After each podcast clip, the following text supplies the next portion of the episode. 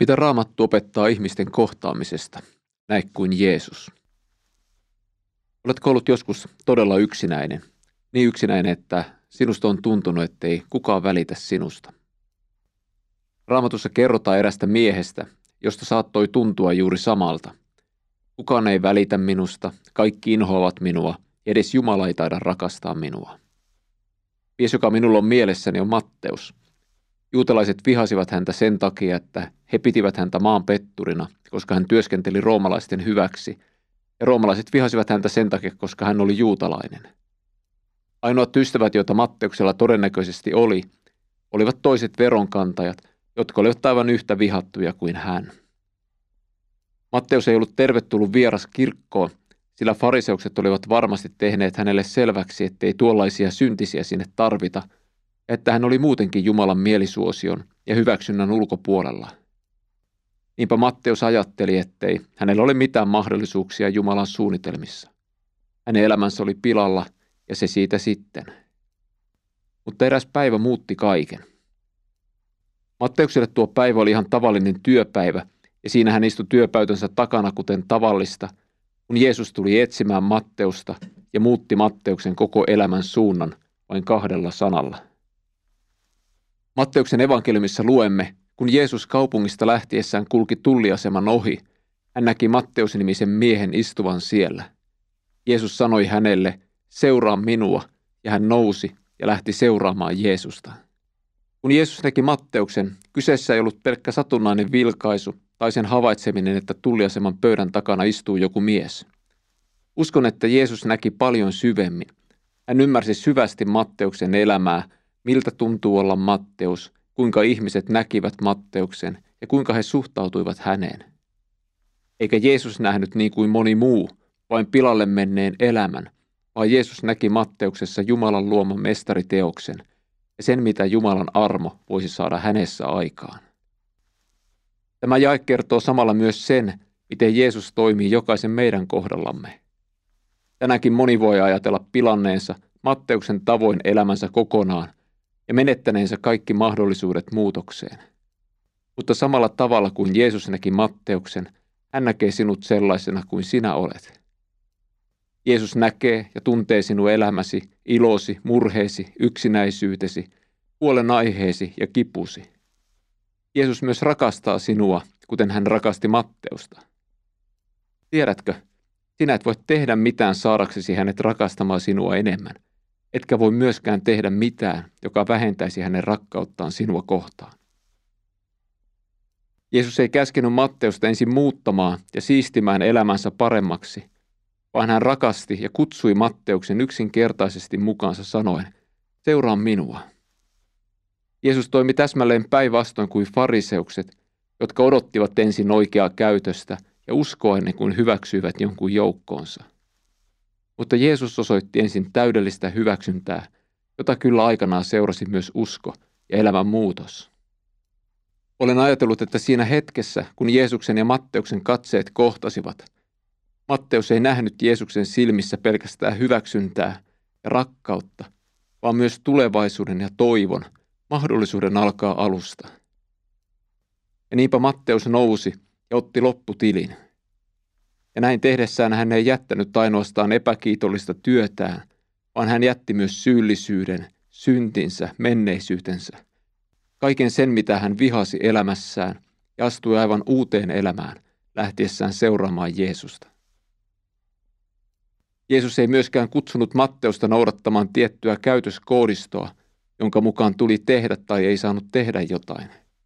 Hän kutsui Matteuksen seuraamaan itseään. Jeesus ei sanonut Matteukselle, seuraa näitä sääntöjä, vaan hän sanoi, seuraa minua. Jeesus ei kutsunut Matteusta uskontoon, vaan ystävyyteen ja suhteeseen. Matteuksen ei tarvinnut ensin muuttaa elämäänsä voidakseen seurata Jeesusta. Hänen ei tarvinnut korjata tapojaan, ajatuksiaan tai sanojaan. Mutta Jeesuksen kohtaaminen muutti Matteuksen elämän, kun hän lähti seuraamaan Jeesusta hänen opetuslapsenaan. Hän ei jäänyt ennalleen, sillä Jeesuksen seura muutti häntä. Aivan samalla tavalla kuin Jeesuksen seuraaminen muuttaa minua ja sinua.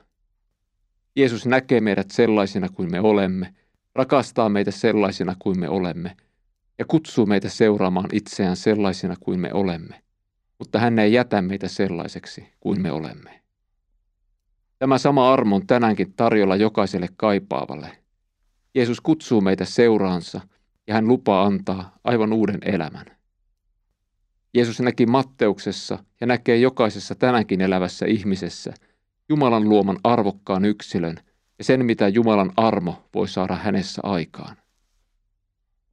Entä me, miten me katsomme ihmisiä meidän ympärillämme ja kuinka kohtaamme heitä? Näemmekö ennen kaikkea heidän elämässään olevan synnin ja sen aiheuttaman monenlaisen rikkinäisyyden? Vai näemmekö heissä Jumalalle rakkaan henkilön? Nyrpistämmekö nenämme, torjummeko heidät ja käännymme pois? Vai olemmeko valmiit kohtaamaan ja osoittamaan heille Jumalan armoa ja rakkautta? Minä tarvitsen pyhän hengen vaikuttamaa rakkautta, jotta voisin nähdä jokaisen ihmisen niin kuin Jeesus hänet näkee – ja että voisin ajatella hänestä sitä, mitä Jeesus hänestä ajattelee. Tarvitsetko sinä? Rukoillaan. Rakas Jeesus, anna minun katsoa ja nähdä jokainen ihminen niin kuin sinä hänet näet. Amen.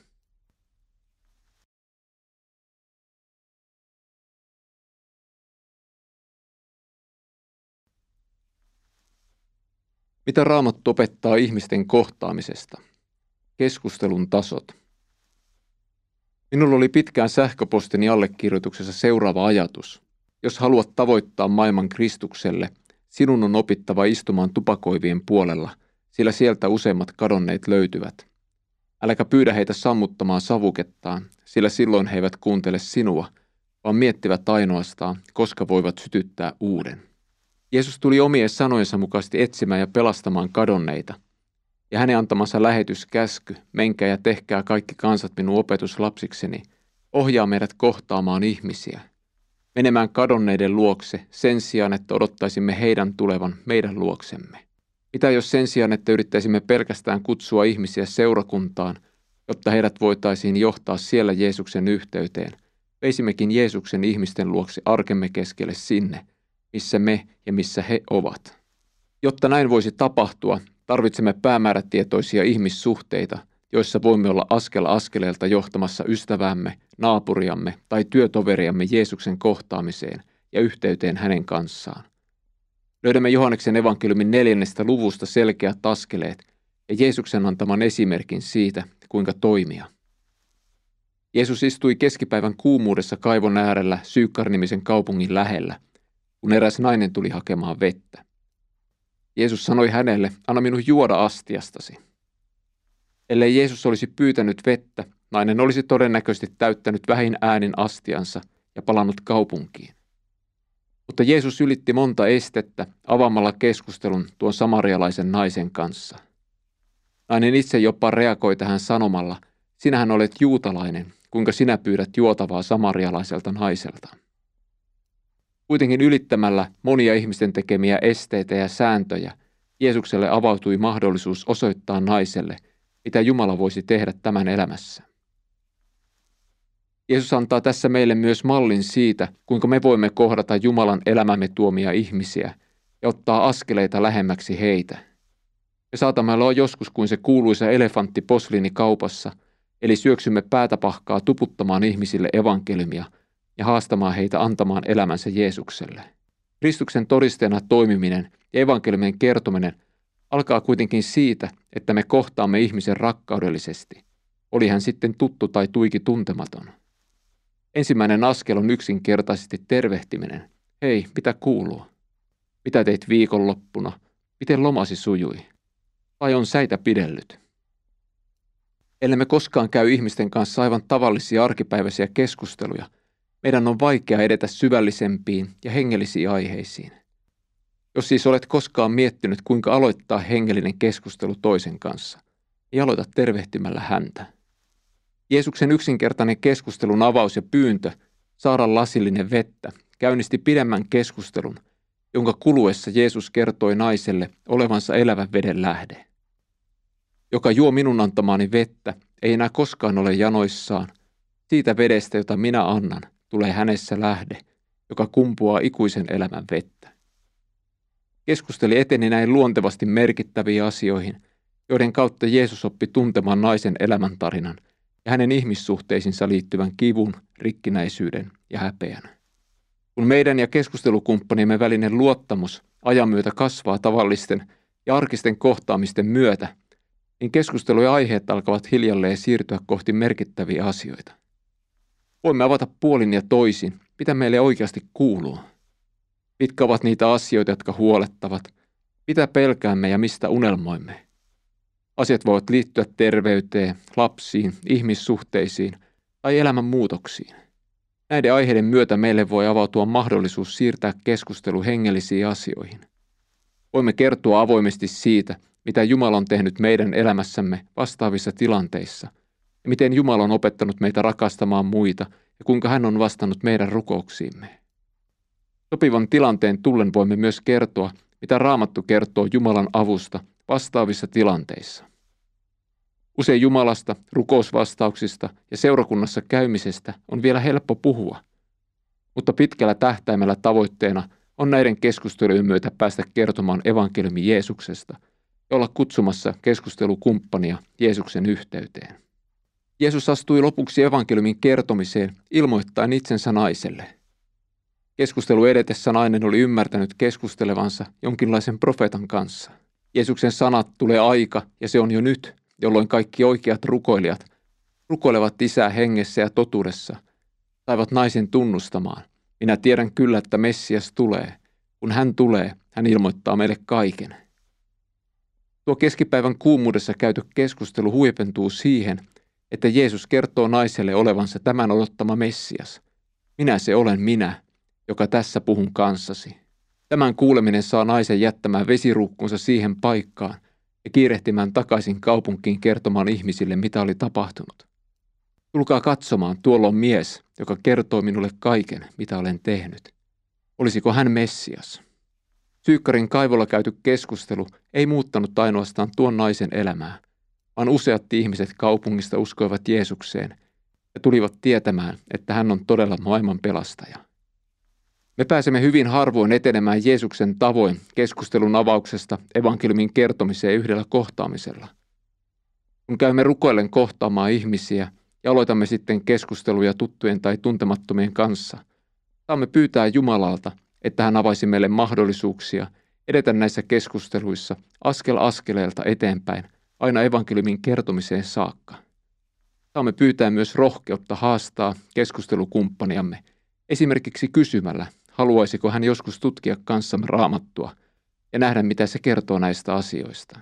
Aloitetaan siis rohkeasti keskusteluja ihmisten kanssa tervehtimällä heitä ja katsotaan, miten Jumala johtaa meitä eteenpäin.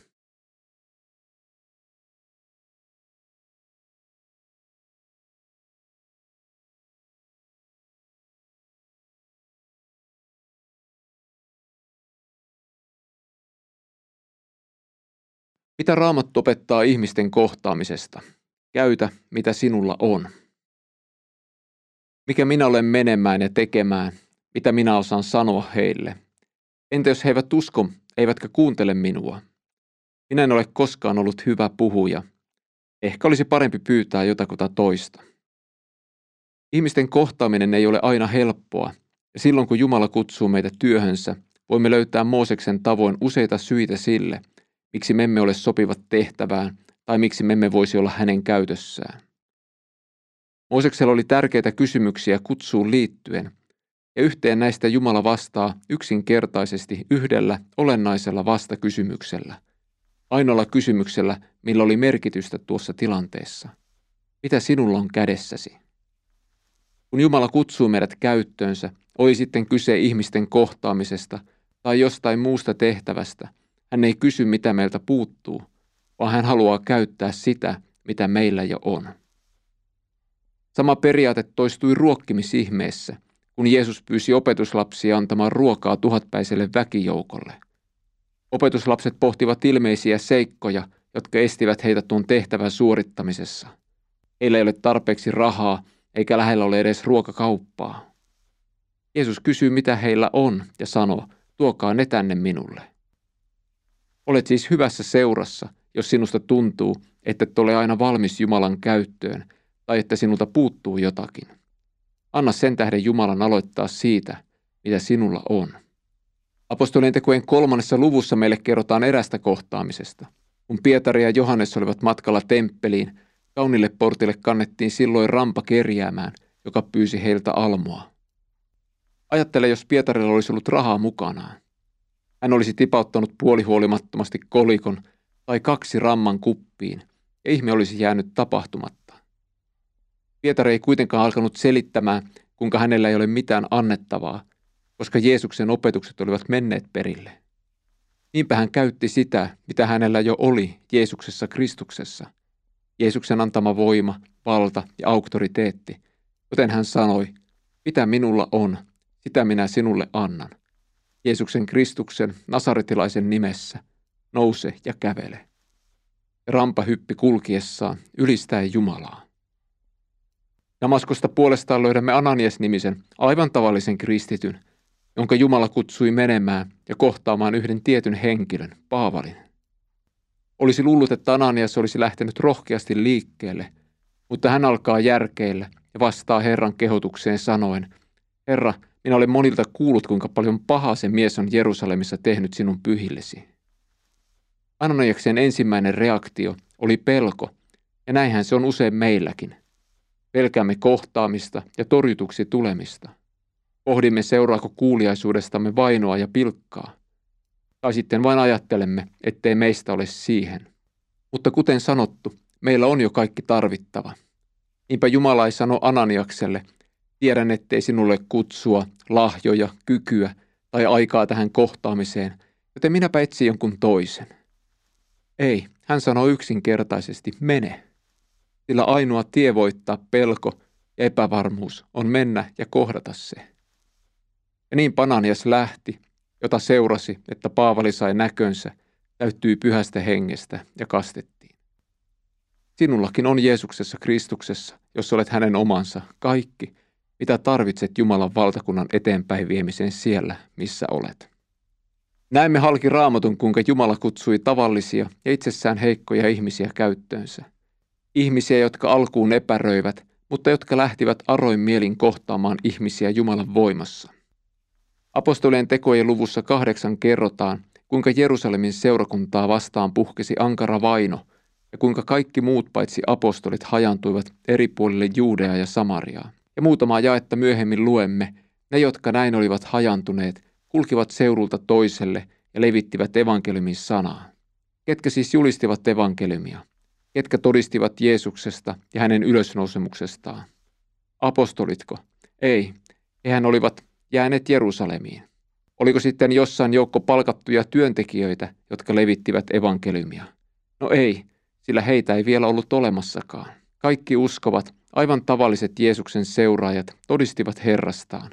Jokainen uskova levitti hyvää sanomaa, minne tahansa he menivät ja missä tahansa he kohtasivat ihmisiä. He eivät yksinkertaisesti voineet olla hiljaa, ja siksi evankeliumi meni koko ajan voimalla eteenpäin. Tiesitkö, sinä pystyt paljon enempään kuin tajuatkaan, sillä Jumala on laittanut sinun paljon enemmän kuin arvaatkaan. Sama Jeesus ja sama pyhähenki vaikuttaa sinussa, joka vaikutti apostoleissa ja alkuseurakunnan uskovissa. Kyse ei ole meistä, vaan Jeesuksesta ja siitä, mitä hän tekee meissä ja meidän kauttamme. Paavali kirjoittaa ensimmäisessä kirjeessään korinttilaisille, mikä maailmassa on hulluutta, sen Jumala valitsi saattaakseen viisaat häpeään. Mikä maailmassa on heikkoa, sen Jumala valitsi saattaakseen häpeään sen, mikä on voimakasta. Mikä maailmassa on vähäpätöistä ja halveksittua, mikä ei ole yhtään mitään, sen Jumala valitsi tehdäkseen tyhjäksi sen, mikä on jotakin. Jumalan vaikutusta on se, mitä te Kristuksessa Jeesuksessa olette. Kun Jumala kutsuu sinua, tavallista suomalaista kristittyä, kohtaamaan ihmisiä siellä, missä olet, hän haluaa sinun elävän uskosta, uskovan ennen kaikkea häneen ja hänen mahdollisuuksinsa sinussa ja sinun kauttasi. Se merkitsee sitä, että sinun on uskallettava astua kasvamaan ja kokemaan uutta. Kuten alkuun jo totesin, jos sinusta tuntuu, että et ole valmis Jumalan käyttöön tai että sinulta puuttuu jotakin, anna Jumalan aloittaa siitä, mitä sinulla on. Luota siihen, että Jumalan armo on myös sinun voimasi. Rukoillaan. Rakas Jeesus, kiitos siitä, että minulla on sinussa aivan kaikki, mitä tarvitsen. Amen.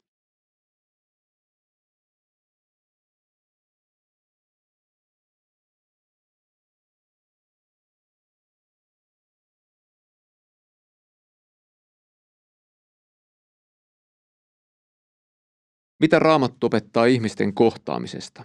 Lähellä Jumalaa ja lähellä ihmistä. Yksinäinen mies seisoo aution tien reunalla keskellä pölyistä erämaata, kaukana kaikesta sivistyksestä. Hän oli kuullut selvästi Jumalan käskyn tulla juuri tänne, aution paikkaan, keskelle, ei yhtään mitään. Jerusalemissa alkanut vaino oli saanut Jeesukseen uskovat hajantumaan eri puolille Juudeaa ja Samariaa. Filippos-niminen opetuslapsi oli päätynyt Samarian pääkaupunkiin, jossa hän julisti kaupungin asukkaille sanomaa Jeesuksesta. Ja kun he kuulivat, mitä hän puhui ja näkivät tunnusteot, joita hän teki, he tulivat sankoin joukoin kuulemaan häntä. Jumala toimi voimallisesti Filippoksen kautta, parantaen halvaantuneita ja rampoja ja vapauttaen monia pahoista hengistä. Ei siis mikään ihme, että kaupungin täytti ilo ja riemu. Sitten aivan yllättäen Jumala kutsuu Filippoksen herätyksen keskeltä siirtymään toiseen paikkaan, Gaasaan vievän aution tien varrelle. Paikka ei ollut ihan naapurikorttelissa, mutta siitä huolimatta Filippos lähti sinne. Jumalan kutsu erämaatiehen varteen saattoi vaikuttaa arvon alennukselta, mutta luulen, että Filippos oli oppinut tuntemaan Herransa jo sen verran, että oli kuuliainen, vaikkei välttämättä täysin ymmärtänytkään, mitä Jumalalla oli mielessään. Niin yksinkertaista se oli, kun oli tottunut kuulemaan Jumalan äänen ja toimimaan sen mukaisesti. Filippos oli hengen täyttämä mies ja hän seurasi Jumalan johdatusta, ja kuten lopputulos osoittaa, niin Jumalan tie oli ja on paras, niin Filippoksen kuin jokaisen meidänkin kohdallamme. Voimme lukea, kuinka Jumala oli valmistanut Filippokselle tärkeän kohtaamisen yhden miehen kanssa, sillä tuota tietä kulki mahtava etioppialainen hoviherra, Eunukki, joka hoiti Etiopian kuningattaren koko omaisuutta. Hän oli käynyt Jerusalemissa pyhiinvaellusmatkalla ja oli nyt palamassa kotiin, istui vaunuissaan ja luki profetta Jesajan kirjaa. Jumalan johdatus Filippoksen kohdalla ei päättynyt siihen, että hän oli tullut Kaasan tien varteen, vaan hän sai kokea edelleen Jumalan konkreettista johdatusta, kun pyhä henki osoitti hänelle seuraavan askeleen. Mene lähemmäs ja pysyttele vaunujen vierellä. Näemme niin tässä kuin monessa muussakin kohdassa halki raamatun, että me palvelemme Jumalaa, joka puhuu meille. Kysymyksemme ei siis tulisi olla se, että puhuuko Jumala, vaan mitä hän meille puhuu, sillä hän puhuu. Hän puhuu ennen kaikkea raamatun kautta, eikä koskaan raamatun sanan vastaisesti, mikä on hyvä pitää mielessä. Meille kerrotaan tässä vain yksinkertaisesti, että henki sanoi Filippokselle, kertomatta sen tarkemmin, miten ja mistä Filippos tunnisti hengen äänen. Hän oli kuitenkin Jeesuksen oma, ja kuten Jeesus on luvannut, minun lampani tuntevat minut ja kuulevat minun ääneni. Vaunuja lähestyessään Filippos kuulee hoviherran lukevan Jesajan kirjaa ja kysyy tältä, sinä kyllä luet, mutta mahdatko ymmärtää? Mies vastaa, kuinka ymmärtäisin, kun kukaan ei minua neuvo, ja hän pyytää Filipposta nousemaan vaunuihin, jolloin Filippos lähtee liikkeelle tuosta kirjoitusten kohdasta ja julisti miehelle evankeliumia Jeesuksesta. Meille ei tarkemmin kerrota, mitä kaikkea Filippos Jeesuksesta julisti, mutta hän päätti mahdollisesti sanomansa Pietarin helluntaipuheen ajatukseen. Kääntykää ja ottakaa itse kukin kaste Jeesuksen Kristuksen nimeen, jotta syntinne annettaisiin anteeksi. Silloin te saatte lahjaksi pyhän hengen. Oviherra selvästikin ymmärsi evankeliumin ja halusi ottaa kasteen Jeesuksen nimeen. Niinpä hän tunnustaa yksinkertaisella uskon tunnustuksella uskonsa Jeesukseen. Minä uskon, että Jeesus Kristus on Jumalan poika. Vaunut pysäytetään, he molemmat astuvat veteen ja Filippos kastaa hänet. Tilanne päättyy hieman yllättäen, sillä kun he olivat nousseet vedestä, Herran henki tempasi Filippoksen pois, eikä hoviherra enää nähnyt häntä, mutta jatkoi iloisena matkaansa. Filippos sai olla mukana Jumalan huikeassa suunnitelmassa viedä evankeliumi Afrikkaan. Mitä me voimme oppia ihmisten kohtaamisesta, Jeesuksen todistajana toimimisesta, tästä Gaasantien tapahtumasta? Ensinnäkin Filippos oli lähellä Jumalaa. Hän tunsi Herransa ja luotti pyhän hengen johdatukseen, mikä johti hänet oikeaan aikaan, oikeaan paikkaan, kohtaamaan hoviherraa. Tarvittiin siis Jeesuksen opetuslapsi, joka oli valmis ja kuulijainen Herransa käyttöön. Toisekseen Filippos oli lähellä ihmistä. Hän lähestyi hoviherran vaunuja, ja kuten voimme apostolien teoista lukea, hän lähti keskustelussa liikkeelle miehen tilanteesta, ei ylhäältä päin saarnaten, vaan siitä tilanteesta, jossa he juuri sillä hetkellä olivat. Kolmanneksi näemme tapahtumassa myös sen, kuinka uskon syntyminen on alusta loppuun saakka Jumalan työtä. Jumala oli aloittanut työnsä tuon hoviherran kohdalla jo Jerusalemissa, jossa hänen käsinsä oli johdatettu ostettavaksi kyseinen Jesajan kirjan teksti. Ja sitten tuolla Gaasan tien varrella pyöhenki käytti tuota Jumalasanan kohtaa, jota Filippos sai olla selittämässä hoviherralle.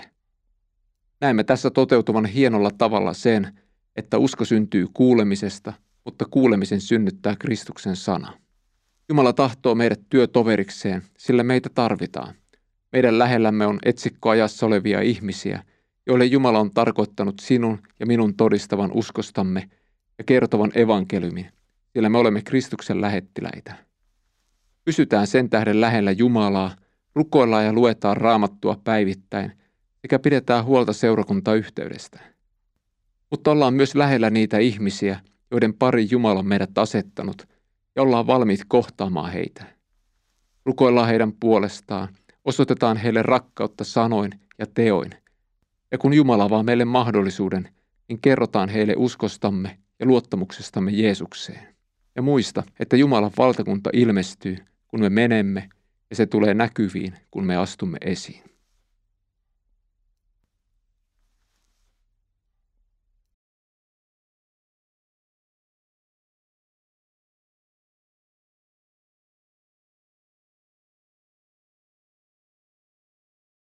Mitä raamat opettaa ihmisten kohtaamisesta? Yllättäviä paikkoja. Onko sinulle käynyt joskus niin, että mieleesi on tullut voimakas ajatus siitä, että pitäisi soittaa jollekulle? Itselläni oli taannoin mielessä ajatus erälle, ei kovin läheiselle henkilölle soittamisesta, mutta asia jäi jotenkin kaiken kiireen ja tekemisen jalkoihin. Jossain kohtaa sitten oivalsin, että tuon sitkeän soittoajatuksen takana taitaa olla Jumala – ja kun soitin tuolle henkilölle, hän kertoi haastavasta elämäntilanteestaan ja sain rukoilla hänen kanssaan. Ja vaikka tuo ajatus soittamisesta ei olisi ollutkaan Jumalasta, se ei aiheuttanut suurta vahinkoa, päinvastoin. Raamattu kertoo meille myös, kuinka pyhänki voi johtaa meitä hyvin konkreettisilla tavoilla kohtaamaan ihmisiä. Apostolien tekojen 16. luvusta voimme lukea, kuinka pyhähenki oli sulkenut Paavalia ja kumppanien tien kaksi kertaa. Tuon jälkeen Jumala puhui Paavalille yöllisen näyn muodossa, jonka merkitystä he pohtivat ja rukoilivat yhdessä. He ymmärsivät, että Jumala oli kutsunut heidät Makedoniaan julistamaan siellä evankeliumia, ja niinpä he saapuivat Filippiin, jossa he kohtasivat kolme täysin erilaisesta tilanteesta tulevaa ihmistä – varakkaan bisnesnaisen, orjatytön ja vanginvartijan. Joen rannalla olevalla rukouspaikalla Herra vasi Lyydia-nimisen Jumalaa pelkäävän naisen sydämen vastaanottamaan Jeesuksen elämäänsä, mistä seurasi, että sekä hän että hänen perhekuntansa kastettiin. Paavali ja muiden perässä alkoi kulkea kaupungilla orja tyttö, joka oli pahan hengen vallassa. Tytön isäntäväki käytti tyttöä häikäilemättä hyväkseen, ansaitakseen tämän kyvyllä ylimääräistä rahaa, nyt tämä tyttö lyöttäytyi Paavalin seurueen kannoille useamman päivän ajaksi huutain. Nämä miehet ovat korkeimman Jumalan palvelijoita ja osoittavat teille pelastuksen tien. Paavali tunnisti tytön sanojen takana vaikuttavan tietä ja hengen ja käski sitä yksinkertaisesti lähtemään Jeesuksen nimessä, jolloin se lähti. Orjatytön omistajat eivät iloinneet tytön vapauttamisesta hengen vallasta, vaan he raivostuivat. Ottivat Paavalia Silaksen kiinni ja nostattivat koko kaupungin väen heitä vastaan. Heidän päältään revittiin vaatteet, heidät ruoskittiin ilman oikeudenkäyntiä ja heidät teljettiin vankilaan sen perimmäiseen tyrmään ja heidät laitettiin vielä varmuuden vuoksi jalkapuihinkin. Heitä kohdeltiin kuin kaikkein vaarallisimpia murhamiehiä vain sen tähden, että yksi ihminen oli vapautettu perkeleen ikeen alta. Siellä he sitten olivat syvimmässä ja pimeimmässä kosteassa sellissä – puolialastomina, ruhjeella ja verisinä. Paikat hellänä jalkapuihin kahlittuna, ilman mahdollisuutta hoitaa haavojaan. Miten me mahtaisimme toimia tuollaisessa tilanteessa, jos meidän maailma järkkyy jo siitä, kun nettiyhteys takkuaa tai kirkkokahvilla on tarjolla vääränlaista pullaa?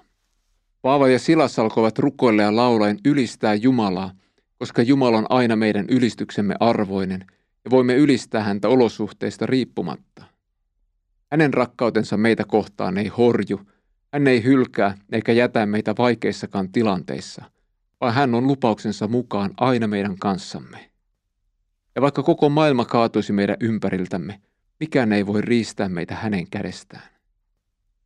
Tuon ylistyksen aikana Jumala ilmestyi voimallisesti. Tuli maanjäristys, vankilan perustukset järkkyivät, kaikki ovet avautuivat ja kaikkien kahleet irtosivat.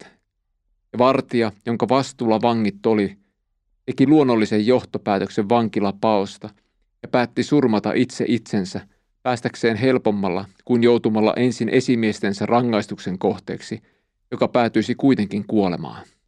Paavali huusi ja pysäytti vartijan aikeen. Olemme kaikki täällä. Ja mietipä tätä hetki. Vankila täynnä vankeja ja yhtäkkiä maanjäristyksen seurauksena on mahdollisuus paeta. Kukapa vanki ei haluaisi paeta tuon ajan sellistä välttääkseen odottavaa rangaistusta. Mutta mikseivät he paenneet? Kenties siksi, että Jumalan läsnäolo, jota he kokivat tuon yöllisen ylistyshetken aikana, oli jotain sellaista, joka vastasi heidän sydämensä syvimpään kaipaukseen, ja he halusivat jäädä siihen, missä Jeesus oli henkensä kautta läsnä. Nyt vanginvartijakin tajusi, että meneillään oli jotain erikoista. Hän heittäytyi Paavali ja Silaksen eteen, vei heidät ulos ja kysyi, Herrat, mitä minun on tehtävä, että pelastuisin? Ajattele, mihin Paavali ja Silaksen päätös rukoilla ja ylistää Jumalaa johti. Se sai vanginvartijan kysymään maailmankaikkeuden tärkeimmän kysymyksen kaikkein epätodennäköisimmässä paikassa. Kysymyksen, jonka jokaisen ihmisen pitäisi kysyä elämänsä aikana. Miten minä pelastun? Vastaus oli yksinkertainen. Usko Herraa Jeesukseen. Eikä kyse ollut vain vangin vartijasta, vaan sama pelastus olisi tarjolla koko perhekunnalle. Niinpä keskellä yötä järjestettiin vanginvartijan kodissa herätyskokous, jossa koko talonväelle julistettiin Herran sanaa ja vanginvartija ja muu talonväki, jotka olivat olleet sanaa kuulemassa, kastettiin. Tästä on ihmisten kohtaamisesta ja evankeliumista kyse, jolloin iankaikkiseen kadotukseen matkalla oleva ihminen kuulee Jeesuksesta ja uudesti syntyy Jumalan armosta uskon kautta Kristukseen Jumalan lapseksi. Yksi ihminen, yksi perhe, Yksi naapurusto, yksi kaupunginosa, yksi kaupunki, yksi maakunta, yksi maa, jotta kaikki tulisivat hänen opetuslapsikseen. Ei ole kyse siitä, että saisimme kirkot täyteen ja tilastot näyttämään hyviltä, vaan siitä, että ihminen löytää yhteyteen luojansa kanssa. Jumalan valtakunnan evankeliumin voiman ja vaikutuksen on tarkoitus purkautua meidän kauttamme kaupunkiemme kaduille ja lähiöihin – sillä kutsu pelastukseen on aina kutsu palvella Jumalaa ja maailmaa niillä lahjoilla ja sillä voimalla, jonka hän on meille antanut. Minä ja sinä, me olemme Jumalan lähettiläitä, jolle on annettu voima ja valtuutus tehdä mennessämme opetuslapsia, tänäänkin siellä, missä olemme. Rukoillaan. Jeesus, anna pyhän henkesi johtaa minut juuri oikeiden ihmisten luokse. Anna minulle voimaa osoittaa heille sinun rakkauttasi – ja kertoa oikealla tavalla siitä toivosta, joka minulla on sinussa. Amen.